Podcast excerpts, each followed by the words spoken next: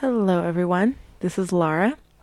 Welcome to Math for Knitters, episode 42. And I'm actually repeating this episode because I just recorded and one of the computers in this office is insanely loud. It came across as this hissing noise and I tried to fix it and it was just then I sounded robotic. It was just crazy. So anyway, I'm just starting over again.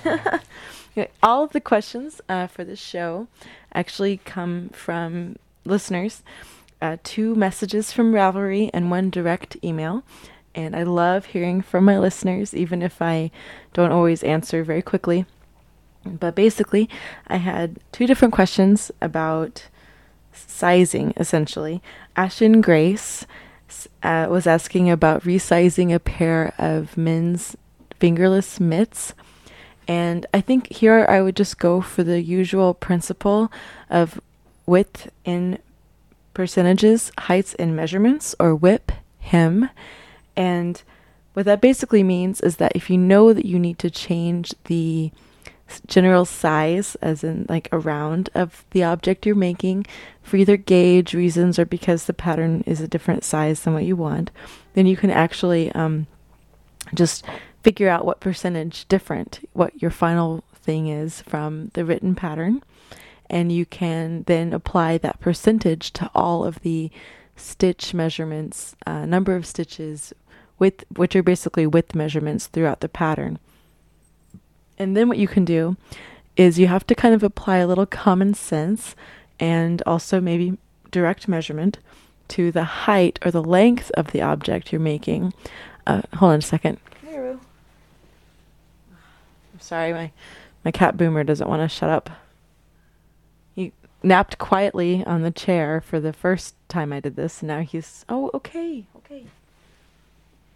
Oh, now he really wants in my lap. Anyway, so it's just the same uh, principle that I would apply to resizing any project applies to knitted mitts.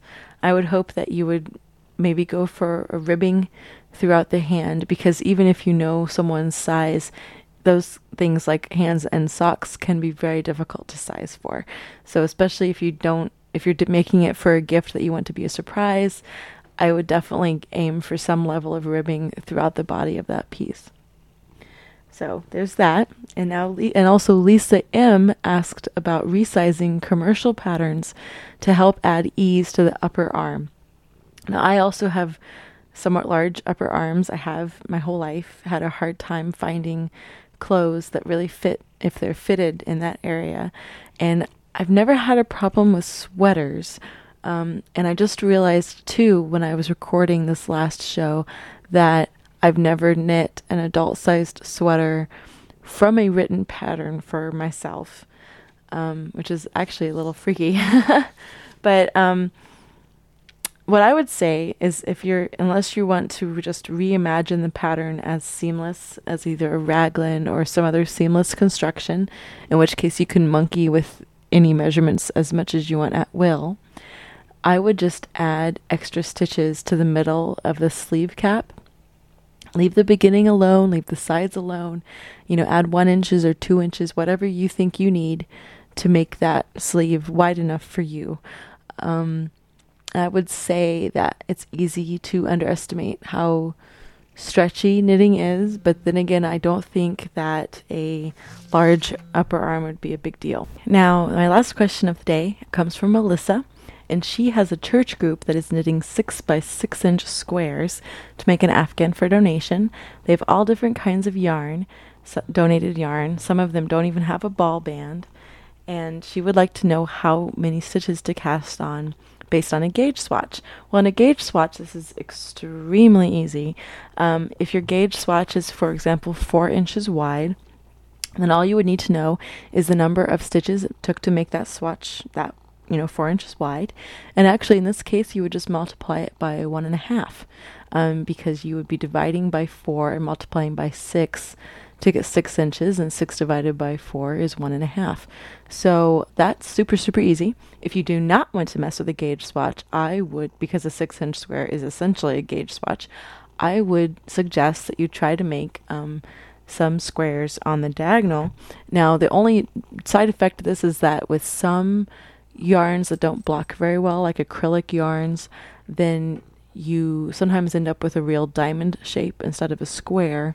And so that's kind of a, um, that can be kind of a problem, but typically it works out. Um, I just did a, a little sample and actually made more of a diamond shape, but I think if I, if I blocked it, I could make it a square.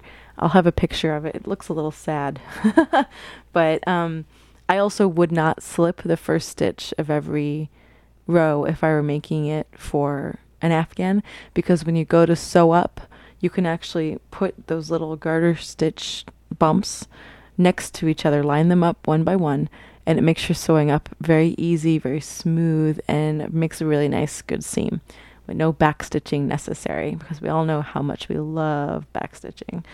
Okay, so here's how I made my little sample. I cast on three stitches, and then in my first, well, I'll give you the general idea first.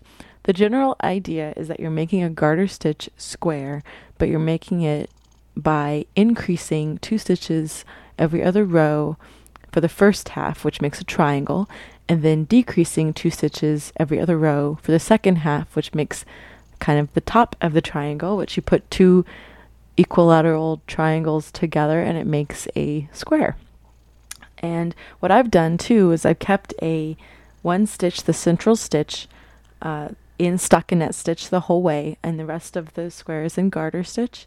And what that does is it kind of gives me a neat little guideline so that I always know which row I'm on, if I'm on a regular row or an increase or decrease row. So that's nice.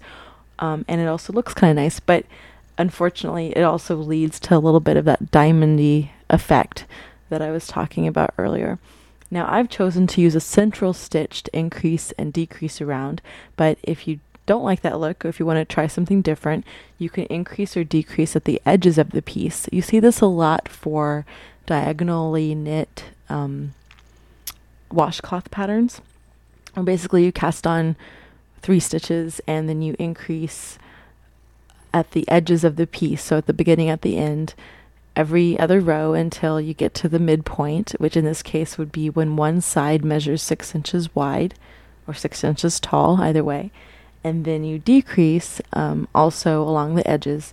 And it, it, makes for quite a nice little piece. And what's, what's fun about it too is then you can um, just play, and especially if you have a variegated yarn, it looks really, really nice.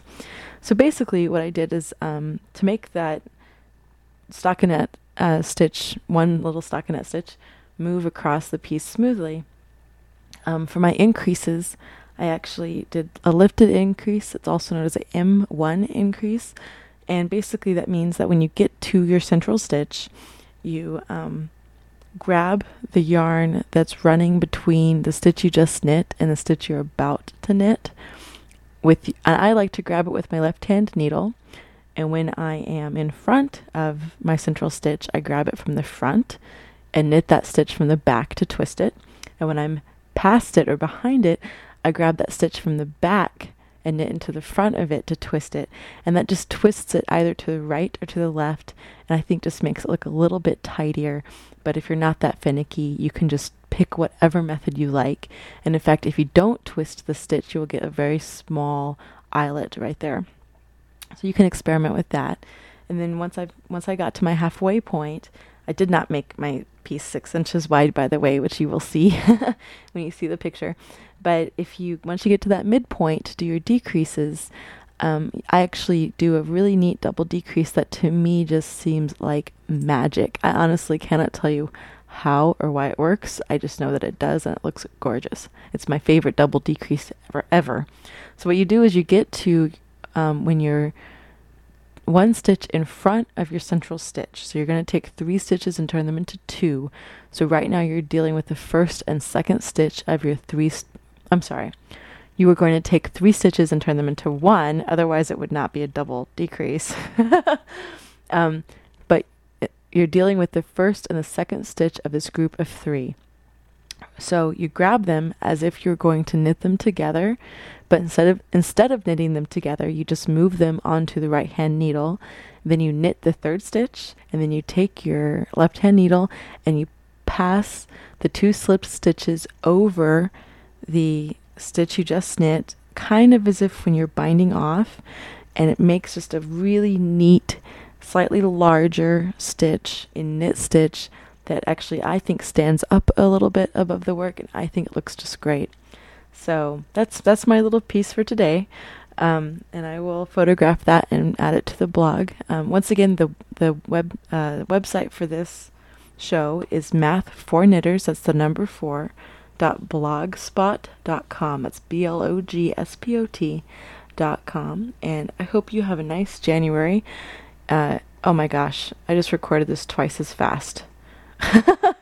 I hope that doesn't mean that I was talking twice as fast. I hope it means that I was more organized and meandered less. But if this is super fast, I am very sorry. I have once again had a big old cup of coffee right before recording the show, which I know was a mistake. I don't know why I keep doing it. I need to give myself like a little sticky note on my computer that says, do not drink coffee before you podcast, Laura. But anyway, um, as you might tell from today's show, I love feedback. I love questions. I will answer you, although on Ravelry I tend not to check in as much as I should. So sometimes it takes me a while to get back. But I will try to be as helpful as possible. And don't be surprised if you end up uh, being mentioned on the show. I, I really, the reason I did that big slowdown for so long well, partly my life got a lot busier, but also the other reason is that I just plumb ran out of ideas. I have lots of ideas um, for lots of things, but I kind of ran out of the mathy bits of knitting. So even if it's something that I've covered before, if you'd like to hear more on a particular topic or you have a question or a problem, please, please, please just let me know. And I cannot wait to hear from you. Have a great January. And I turn 30 next month. oh, I mentioned this, I think. Um, yeah, I turned I turned 30 in a couple of weeks and I'm actually very excited about it. One of my best friends in the world told me that when she turned 30, she was really happy because she didn't have to try to be cool anymore. She could just, you know what? I'm in, I'm in my 30s. Nobody could make me um, you know, go out if I don't want to go out. No, you know, I, my excuse is now that I'm I'm 30. so I can't wait. And um, yeah, I hope you guys have a nice uh, next month. I think I will probably be able to do another show around the middle of the month, but who knows? Uh, life is strange, but hopefully I'll be able to do one in February. Okay, see you later. Thanks. Bye bye.